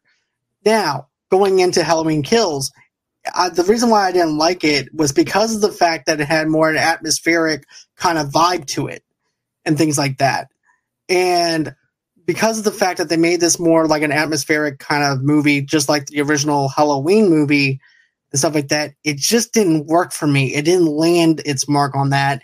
The kills were over the top. Yes, I get the fact it's called Halloween Kills, but at the same time, it doesn't do anything. Even when you have Little John and then the partner, yeah, Big John. How do you know about that? You don't like horror movies. My my brother and my mom saw it Oh. in theater. They they Oh, talked okay. about Big John, Little John, and I knew Michael Michael McDonald was in it from Mad Okay. TV days. Like that's how I knew about that sequence. Again, okay, I I don't got you. I, I know I, I know people die in it. I, I know what happens Right. in the movie, but Right, like, I knew of that sequence, but I didn't see Yeah. it because it's not for me. But I knew of that sequence. Right, the Big John and Little John thing just didn't work for me at all. Too, they moved into Michael Myers' house. This movie was supposed to make it look like the characters are actually smart, and they're not. And matter of fact, Tommy Doyle is actually the one who winds up getting this town riled up, and he was actually the one who survived against Michael Myers in the beginning of, of the very first movie that ever came out. And he's just as dumb as rocks, just like how the dumb, stupid survivor from from Texas Chainsaw Massacre comes back for no reason other than to die. And now we have the same thing with Tommy Doyle, who was stupid for the things that he did. He caused the town to go into a chaos. He made them go after Michael Myers, fighting against regular regular weapons and everything. It was so stupid. And then also too, you also have a tough character like Laurie Strode sitting on the sidelines, wanting to get into the game, but she can't because she's injured. But guess what? I have to say this: at least they gave Laurie more to do than that stupid Texas Chainsaw Massacre movie that I saw and everything too. Because the Texas Chainsaw Massacre uh, survivor from the 1973 movie, she didn't have jack crap to do. At least with uh, Laurie Strode, she was booby trapping the house. She was actually doing things to actually set Michael Myers up. What was the character doing in Texas Chainsaw Massacre? Oh, she was gutting a pig, and then she was actually a sheriff, and then she comes to the town just to die. So yeah, this movie to me for Halloween Kills was just not that great of a film. I was hoping that I would actually get more out of it. I didn't. Even the kills were like an overkill for me, pun intended. but I was expecting more of like a little bit more of a psychological type of film, like I got into the 2017 version, which is also a little bit more of a slower paced film. But hey, what are you gonna do? That's Michael Myers. So that's my that's one of mine. My next one, I have the little things. This movie yeah, had a lot I of, that one too. little, this movie had a lot of potential, like Jared Leto, Denzel, and Rami Malek. This the premise like sounded like legit. Like okay, and the first part of this first act of this movie was actually really good. It was entertaining. It was it was like you're trying to play guessing, like figure it out, like that. And the rest of the movie happened, and it just like, and then the ending, and I was like, what? No, are they really going down this route? Like it's not really ambiguous. It's just like a slap in the face to us, like so invested in this movie. Like rip. no, I can't believe that. Again, it was. I was so glad I, I didn't spend money for this. It was on HBO Max, and that was good because this movie was just be, went from good to dis, disappointing. I definitely agree with you because even the trailers, the way it's set up, it had this seven kind of vibe to it. You can definitely tell that this script has been sitting on the shelf for a while, and then they just dust it off, and then they go ahead and try and do this film it would have been so more interesting if they had like that seven kind of vibe to it with Morgan Freeman and Brad Pitt kind of flavor to it and trying to hunt down this kill, uh, serial killer that's supposed to be a serial killer. But by the time this thing wraps up, you realize that this whole entire movie was just played you the whole entire time. And I don't mean in a good way. This movie has so much potential to be good. Jared Leto played the creepiness of that character so well. Rami Malek did an okay job of what he did as a detective and everything, but uh, Denzel did a good job though too. But it, it, was just wasn't there. There was just no no meat there for me to digest to make me feel more invested to say, you know what, this is a good movie. This is what you should go out and see or anything like that. So little things. I'm sorry. That's one of the movies that I have to say at the time was at the time HBO Max was hitting zero for me at that point. But uh so the next one I have on my list is Candyman. And I have so much potential. Here's the thing I love Jordan Peele. I think he's a great a director, a great writer when it comes down to stuff. And he also co wrote with the director of this film, though, too. But Candyman is also another movie that was my anticipated movie, and it just fell to the bottom of the floor. Also, too, I was going to go see this in the theaters, but then, of course, the hurricane happened, so I wasn't able to give a proper review of the film or anything like that. But I bought it on Blu-ray, thinking that this was going to be a good movie. And what may not be a good movie was this. I didn't. I felt like that if you were going to make this new character, this new character take the reins it should have been Candyman himself to saw off the uh, hand of the main character, not somebody else that knows the legend of Candyman to do it as well, because that's actually supposed to be the kid who winds up, who Helen winds up saving in the fire in the very first one. So this is like a direct sequel to the very first Candyman movie. Then also, two, you also have basically the project area where Candyman was actually from and I feel like too that they could have done a lot more with that as well to where they didn't even have to tell us anything because basically that project area was a character in its own self. So therefore there was no reason to actually go on ahead and give us everything and tell us everything. Let us experience things for our own selves rather than you tell us everything. That was, was one of the things that I had against it.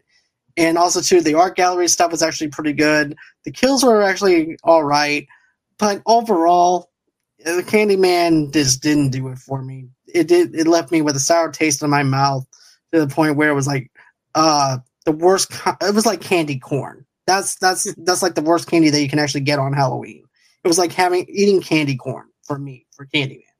But uh, I'm gonna go ahead and let Charlie go with his next one. All right, my next one, shocker, is a horror movie, Spiral. I have not seen any of the Saw movies. Yet I was intrigued with this one. I liked Chris Rock. I liked him that and that. Sam Jackson was in it. This one had potential to be pretty good, and for a little while it was. It was actually that. I mean, yet I had to look away from a lot of the gruesome kills. Those were really brutal, and I liked the detective aspect to it. Then the rest of the movie happened, and you're actually like, it's it wasn't executed well. I'll just put it that way. It wasn't like it's it's good on paper. The idea was really good, and it's a it's nice. It's a little change on the idea of Saw in a sense. And again, I liked Sam Jackson when he said, "You want to play a game, motherfucker?" Because you have to have Sam Jackson drop MF because it's it's an R-rated movie. Yet, I don't know. Just like a lot of like Chris Rock was good in it. I liked him. He's the only one that I really liked out of the whole movie. Everybody else is like that, and it's, it's dealing with corruption. And and I agree. Yeah, Spiral was that. I was like again for guy that has doesn't watch horror movies. I was intrigued on Spiral. Yet I knew I was going to get with it, but again, I was expecting a little bit more. I think on paper, it's a good idea. It was a good idea. It just wasn't executed well, and that, that's no. the problem with it. Definitely not, man. Because I, here's the thing: I've watched all the Saw movies. I love the Saw movies.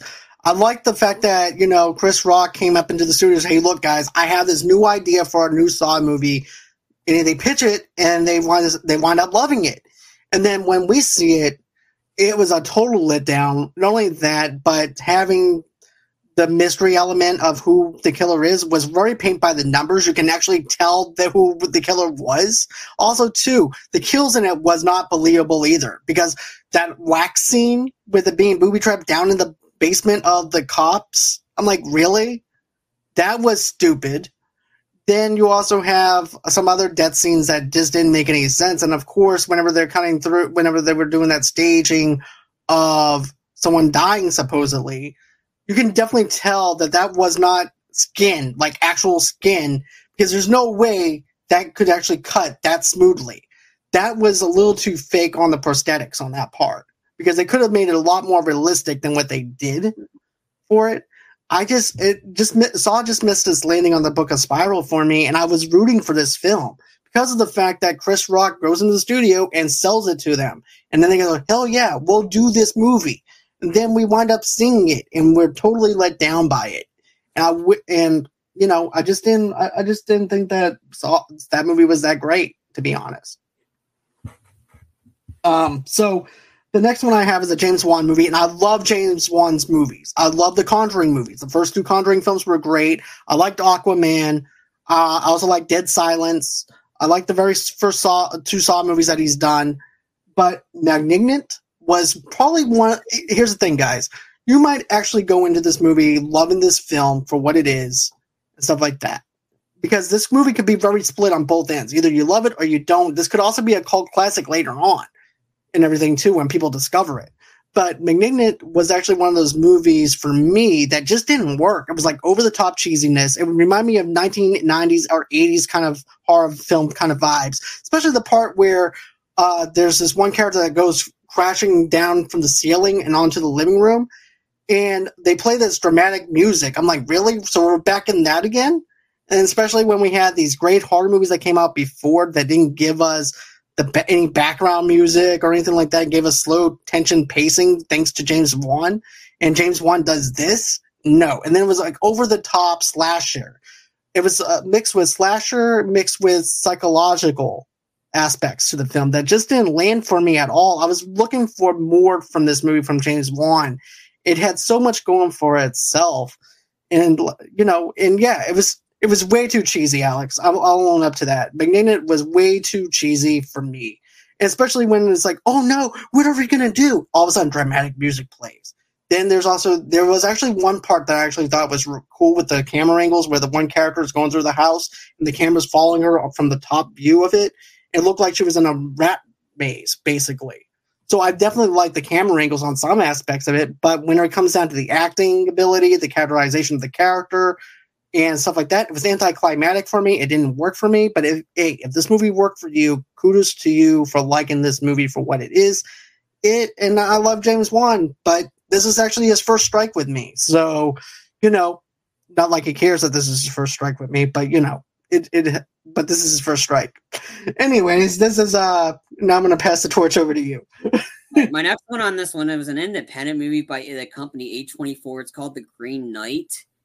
Um, I have no idea. I had no idea what this movie was going in. Like, I know it was like it was like a movie, like another tale, like regarding King Arthur's brother or whatever. And visually, yeah, it was cool. but the story was really boring. Like it was nothing but it just reminded me of like I was watching The Revenant, like long takes of the forest, long takes of that. Stars at eh, the movie stars Dev but Dev Patel and Alicia Vikander. So essentially, this giant knight, Green Knight, comes in, challenges the person like, okay, you need to fight me, but after you beat after you beat me, where where whatever body part you take of me, you must come back in so many like a decade or so later, and I do the same to you. So Dev Patel beheads the guy. That means decade or so he has to make the journey to face the Green Knight and pretty much and pretty much like okay i'm taking the body i'm taking i'm gonna kill i'm gonna attack you the way you attack me. So it's just like it didn't make sense for me. It was an independent movie like a lot of people like that. I mean visually sure it was cool. Didn't make a lot of sense to me. I was bored. I was like all right it felt like it was the movie was all like it was like two hours felt like three hours it felt so boring and bland it was like okay i'm done this is going on my worst list Okay. So mine is going to be F9, and I know that you love this movie, Charlie. I understand the cheesiness of fa- uh, the ridiculousness of Fast and the Furious movies. I love it. It's just whenever you look at this movie, it was like this whole movie was a meme. Basically, that's what it was. Let's take them to outer space. Vin Diesel rips these chains off the walls and makes the whole entire bunker just collapse because of his adrenaline and being ticked off and wanting to save everybody. Then it was just totally ridiculousness of the whole entire deal. It was like everybody had a superpower basically, and basically Fast and the Furious with steroids with superpowers. But then you also have John Cena in this movie, which to me really didn't sell me in this movie at all. I like him as Peacemaker, so therefore there's my positive with that because I'm always rooting for people that I don't really care for in certain movies, and if they wind up keep on doing their work in certain movies and they get better at it, that's whenever I, I wind up liking him. And that's what John Cena did. He picked the best roles that was best for him and his abilities. It's just that with this film, I just didn't like him as Dom's brother. I really felt like this thing was forced. I really didn't like the fight scenes between him and Dom. I still stand on that. I just didn't care for the over the top cheesiness of Fast Nine or anything like that. And also, too, even though I said that I lo- that scene with Han makes sense now, it's did. still it's, It's- on it, it, it does make on our- sense. it's in our playlist It does make sense, but it does not take away from how bad this movie actually is for me. But still, if you guys like it, if you like uh, over the top movies and stuff like that, that you can turn your brain off for two and a half hours, just like Willy Wonderland and stuff like that, this movie's for you. It's just so to be this movie is not the type of over the top cheesiness that I like in my action movies per se. But hey, if you like it, I'm happy for you. looks like it's gonna dom's gonna have to keep fighting because you don't turn your back on family Well, I turned my back on him. Uh, I, I I ended up turning my back on him. I'd rather Yeah. see a Hobbs and Shaw movie over a Fast and the Furious movie. I mean well there's at least two more. They're break up 10 into part one and part two which uh, honestly i'm for how the fast nine ended i'm like hell yeah i want to see this. I want to see see i want to see the confrontation between han and Ha- and, and shaw. Because that was that was a good uh good little tease there. All right. So anyway next my next one is without remorse which was on amazon prime with uh, michael b. Jordan. At first when i reviewed this i thought this was decent but the more i thought of it i'm like wait this movie's garbage like literally garbage everything about this movie was bad sure the action sequences were okay but if i want a better version of this movie i'll watch the uh the star of the movie john just hated fast nine vin diesel he did a movie called a man apart years ago he's a dea agent and which is um, really good. yeah, it, it's it, this pretty much that's pretty much where I got so many vibes from this movie. I'm watching a man apart. That's what seems like. it. I'm watching a man apart, which I mean, it, it, it's it's not great, but it's a lot better than this. And it's and a man apart's intense. It's brutal. It's like it's it's an intense movie, and the deaths in that in man apart, you feel something to that. This one, okay, I'm just gonna double shoot the bed. Oh, okay, she's dead. Okay, like it. They don't even check the body or No. He just shoots the bed, and not knowing. Oh well, Michael B. Jordan's not in it. I'm like, this movie just didn't work. It just didn't. It just felt bland. It just it didn't work. They're trying to set up something. I just I don't know. This this movie just didn't work. It just it's not good. No, it definitely didn't land its mark for me either as far as the action sequences go. Even the part where he's uh, lighting the guy up in his car with the gasoline and stuff like that and gets in the car, that didn't even feel real to me. The CGI in it didn't really feel like it, it didn't really make me feel like it was threatening or menacing to the villain itself. Mm-hmm. It and also too, uh, I understand this is a movie, but but still, he was in that car way too long talking with him. He would actually burn up. That's the that's the problem I have with it. And I like I said, Michael B. Jordan, he's a great actor, but I didn't like this film. And even though they were trying for a Punisher type vibe with it, it just didn't land. So my next one is going to be The Conjuring 3, The Devil Made Me Do It. This is not directed by James Wan, unfortunately, because he was actually making that other movie that I didn't like, Malignant. And here's the thing with the Conjuring movies, I like the slow build to it. I like the slow tension. I love the haunted house aspect to it. Now they went into it with a different type of tone with it, which is basically the devil made me do it, where somebody winds up saying that the devil made them do something, and now it's up to the Warrens to decide if the devil actually made them do it or not. And I like that. I like the fact that they went outside the realm of the haunted house stuff and they gave us that. But it was very poorly done, very poorly executed. Even though they used some aspects of the true story of what happened to that guy, it still didn't matter to me. I didn't care about the characters. I didn't care about what was going on within the film itself. Even whenever they tried to incorporate of what happened and stuff like that within the film, where he's like, "Oh, because of the fact that there's actually this." Basically, what winds up happening is they wind up finding something underneath this basement where they're doing sacrificing and stuff like that. It becomes like a sacrificial type of thing, and that's something that I didn't really like about it. They also got the mythology wrong with it the and I really didn't enjoy this film as much as I want. And not only that, it doesn't have that slow tension, that slow burn that like. And once that slow burn is there and it gets released, it's there and it gets released. And there was nothing about it that I actually thought that was really interesting with this film. My next one, I have The Woman in the Window. This is that Amy Adams like movie that was supposed to be released in theaters, then they delayed it, then they released it on Netflix premise was good. I mean, I liked Amy Adams in this movie, and it has an interesting twist to it. Yet the rest, of, and then so then the movie happens, and you're like, wait, what? This movie has good people in it, yet it sucks. Like that. The worst part that made me like, what am I watching? Was the ending. The ending final sequence looked like CGI, but was but the CGI was just piss. So it was look like it's like it made made the final confrontation. This is an R-rated movie. It made it turn the final sequence into a PG movie. The the, the eh, CGI was awful. The, the stabbings didn't work. It, it the, the, whole sequence was shot was like pretty much it was like it, like it, it's like it felt like I was watching that Loki sequence on the on the purple planet. It was like Barney taking a piss the CGI, like the CGI was so terrible, it took you out of this movie. Like, like this was supposed to be like a horror thriller. What the heck is this? Was this a comedy or something? Like, did somebody like just get drunk and like, oh, okay, that looks good. I'll just do that. And I was like, so really, it really took me out of the movie. I'm like, wait, what? Did they really just do that? Did they really just shoot it that way? Because it didn't make sense at all. Nothing about it. It, yeah, this this movie was bad. It was just bad, bad, bad don't uh, like it's bad, but I have worse stuff than this. But that final sequence just took me out of it. I'm like, the CGI is really bad for this. Like, wait, what?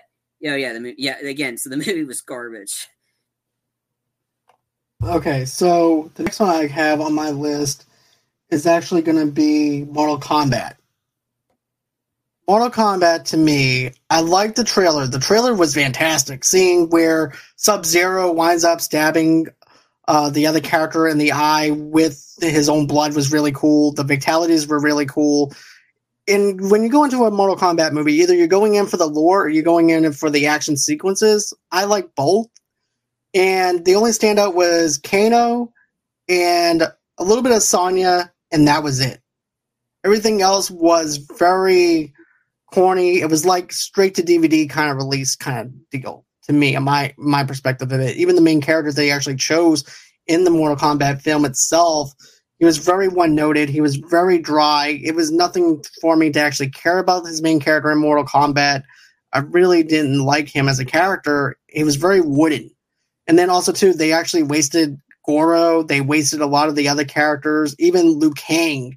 Because here's the thing, I didn't like the actor that was playing Liu Kang. I really didn't feel like that I cared about his character this go around. I thought the '90s portray, I thought the '90s did a good job of portray, portraying Liu Kang. To be honest with you, better than what they did with this one. But yeah, I just didn't really like this version of Mortal Kombat as much as I was hoping for. But I do like the fact that they give us some history between Scorpion and also to uh, Sub Zero. So I'm glad they gave us some substance with it. And I definitely agree with Randy though. Randy's was a way better version, better film than uh, than this one, even though the effects were a lot outdated. But still, you actually got a good Mortal Kombat movie, and I understand that in the next Mortal Kombat film, you're going to wind up getting them inside the arena and them fighting, which is something that we want to see.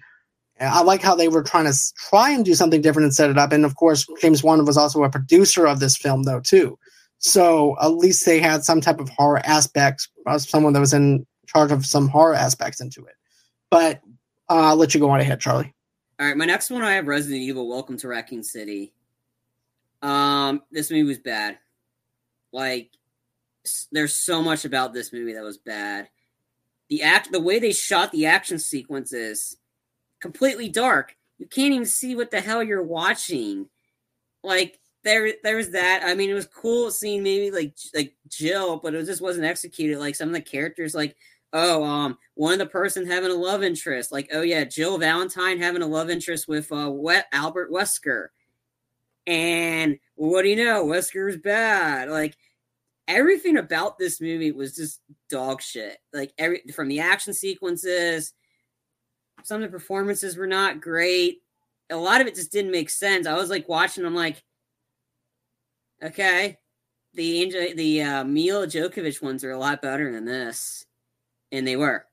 This is not a good movie at all.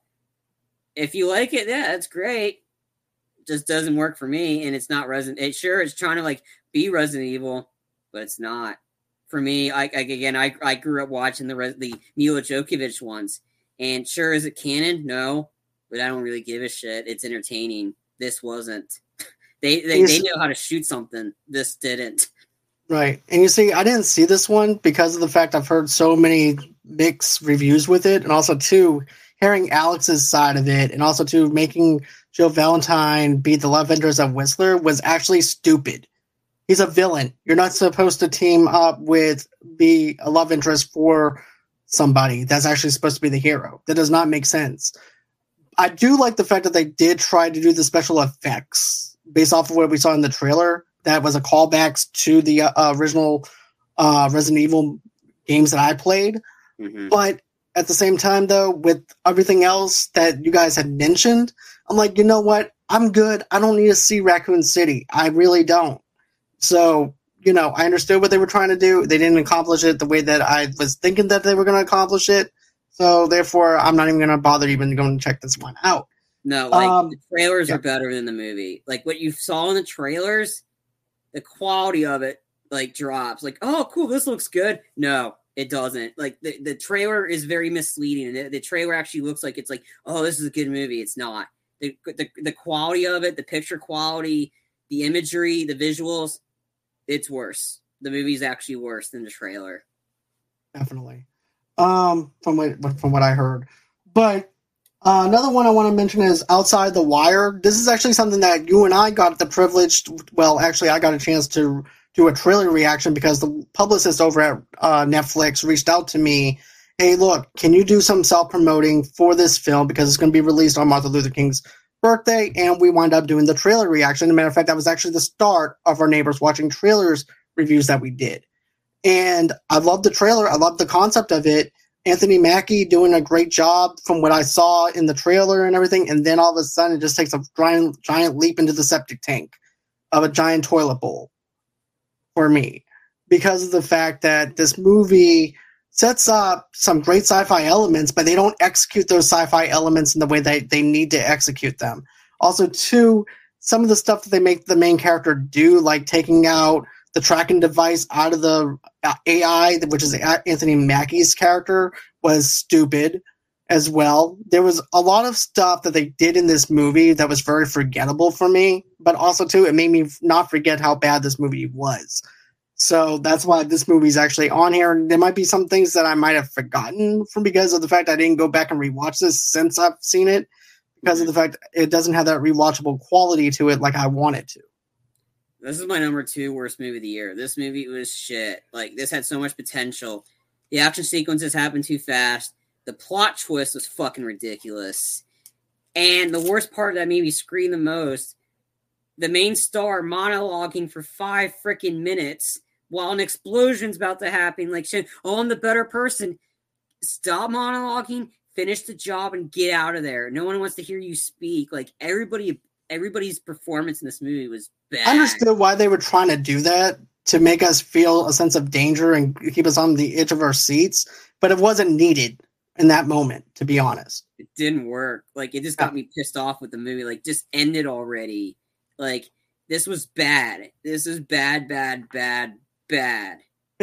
this was terrible. Like that's why it's number my number two. Okay. So, So, um, yeah. yeah. my number three, Eternals. Okay. Eternals was. If you watch my re- like the review we did of it, I went off on this movie. I posted a review on Facebook. I went off on this movie. I knew this what this movie was going to be from the trailers, a melodrama. I got exactly what I was predicting. This was a two and a half hour melodrama with with like characters I don't really give a rat's ass about. It had so much like like that. Oh, the love triangle aspect between Jon Snow and, and and Rob Stark. She has to determine that. That's just lazy writing. Like seriously, everything about this movie was bad. Ooh, first ever sex scene. Sure, it's cool in a Marvel movie, but there's no chemistry. Paint and a wall have better chemistry than the than than, than uh Sersi and the Richard Madden character. Paint and a wall. More chemistry. Pretty much tells you what you need to know. I don't care about Sprite. Yeah, there was character name after the Sprite that the soda you drink, Sprite. She was annoying. Oh, I don't like to be there. Oh, I, I, I'm in love with this person. No one cares. to quote Doctor Evil, how about no? Like no, like that. The action sequences, you see all of them in the trailer. Like, like you can you can kind of figure out like I the Richard Madden character is like he's just a Marvel's version of a of a cheap knockoff version of Homelander. Eternals was bad. Like I, I de- watch a review for me to go more in depth because I don't feel like it because that movie was bad. I knew it was gonna be bad. I watched it. I don't want to see a sequel. I'm tired of these characters. Someone just kill them so we don't have to watch another movie. This was dog shit. On the other hand, I enjoyed it, so you're going to see a different perspective on it. But you know, go on ahead, check out our review for that. Um, so the next one I have is Space Jam: New Legacy, and this movie is so horrible. It tries to be something that it's not, and I also feel bad at the fact that they even try to do this film. And not, to, I'm not saying that the Michael Jordan movie is like the best movie in the world but they could have done so much better with maybe taking out of the whole entire basketball element and maybe do tennis, maybe do football, maybe do something else. But reenacting something that Michael Jordan did and gave us, and also to the soundtrack for this one is not as memorable as the very first Space Jam movie. It was just bad. And then also too, they try to do a Matrix kind of thing in this movie to spoof it. They also did Casablanca. They did Austin Powers. Austin Powers, everything that was part of Warner Brothers that's in this movie, including it. That was just a horrible thing. They look like they got that out of the Ha- uh, Halloween store, out of the costume store, instead of getting Bill Skarsgård back to just do a small cameo appearance. But still, this movie wasn't entertaining. It wasn't fun. It was like get, going to the dentist and getting my tooth pulled and waiting for it to be done. That's how bad it was for me. Given you brought this up, this leads into my number one. I have the first ever tie for worst movie of the year: Space Jam 2 and Tom and Jerry. I'll go with Space Jam 2 first. This movie was shit. Shit, shit, shit, shit, shit. Awful.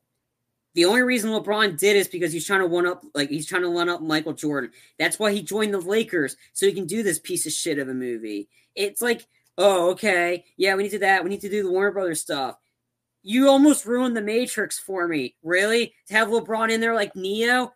Fuck you. No, no. I'm sorry. That like how they did that is ridiculous. And you, if you want to hear me cuss more, listen to our ex- expletive review of it because we go off they ruined Austin Powers. It made me spit out whatever I was drinking. I'm like, wait, what? They you have Game of Thrones. Really? Like there's no chemistry between LeBron. Um Oh yeah. Um it's okay. This is my last one anyway. I'm going into like last one, so you're good. But you have LeBron, no chemistry at all with the Looney Tunes, hence why he got nominated for a Razzie. For LeBron James and the Looney Tunes got nominated for a Razzie. This movie is so bad that South Park, in their latest post COVID specials, blamed the pandemic. The cause of the pandemic was because of Space Jam 2. Because of Space Jam 2 was released, everybody lost hope in life and they just gave up.